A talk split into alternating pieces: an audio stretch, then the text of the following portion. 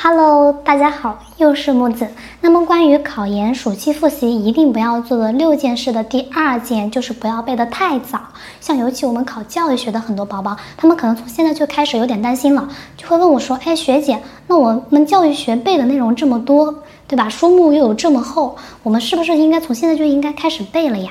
如果说我背得太晚的话，会不会背不完呀？”于是他们从现在就开始背，其实到后面效果可能没有特别好，有可能会出现你越背越乱、越背越迷茫这种情况。而且现在考研辅导内卷成什么样子？从现在就开始开代背班，你知道，其实很多宝宝他们的第一轮教材都还没有过完。因为教材上是有很多东西，细小的一些知识点，或者说不怎么常考的知识点，我们到了后期的一个冲刺班可能不是重点了。但是这些呢，你也需要掌握。如果说你教材还没有完完整整过完一遍的话呢，你现在去开始背，其实效果是不好的。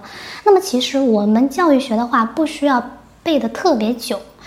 建议的话，现阶段的宝宝你要跟着基础班过完一轮，然后再跟着强化班的课程，以及结合它的真题，然后来进行背诵。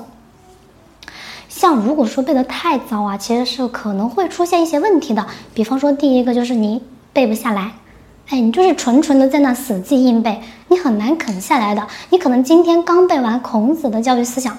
明天早上一醒，你就把它忘了，为什么呢？因为你对于书本上的知识还是理解的不够透彻。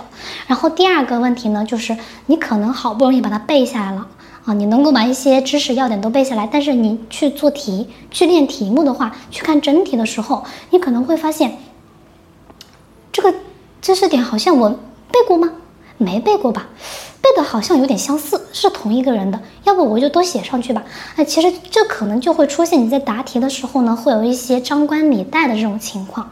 嗯，所以说建议宝宝们呢，任何学科都是一样的，你在开始一个系统的背诵之前，你最起码要把这个学科的一个重难点，以及就是它考试的侧重点啊、题型的一些。啊，命题规律啊，这些都要先掌握透彻了之后，然后再开始我们系统的背诵。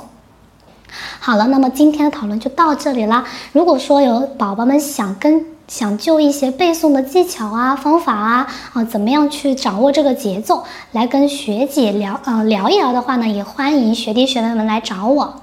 好，那么今天关于不要背得太早这一件事就已经聊到这里啦，我们下一件事情再见，拜拜。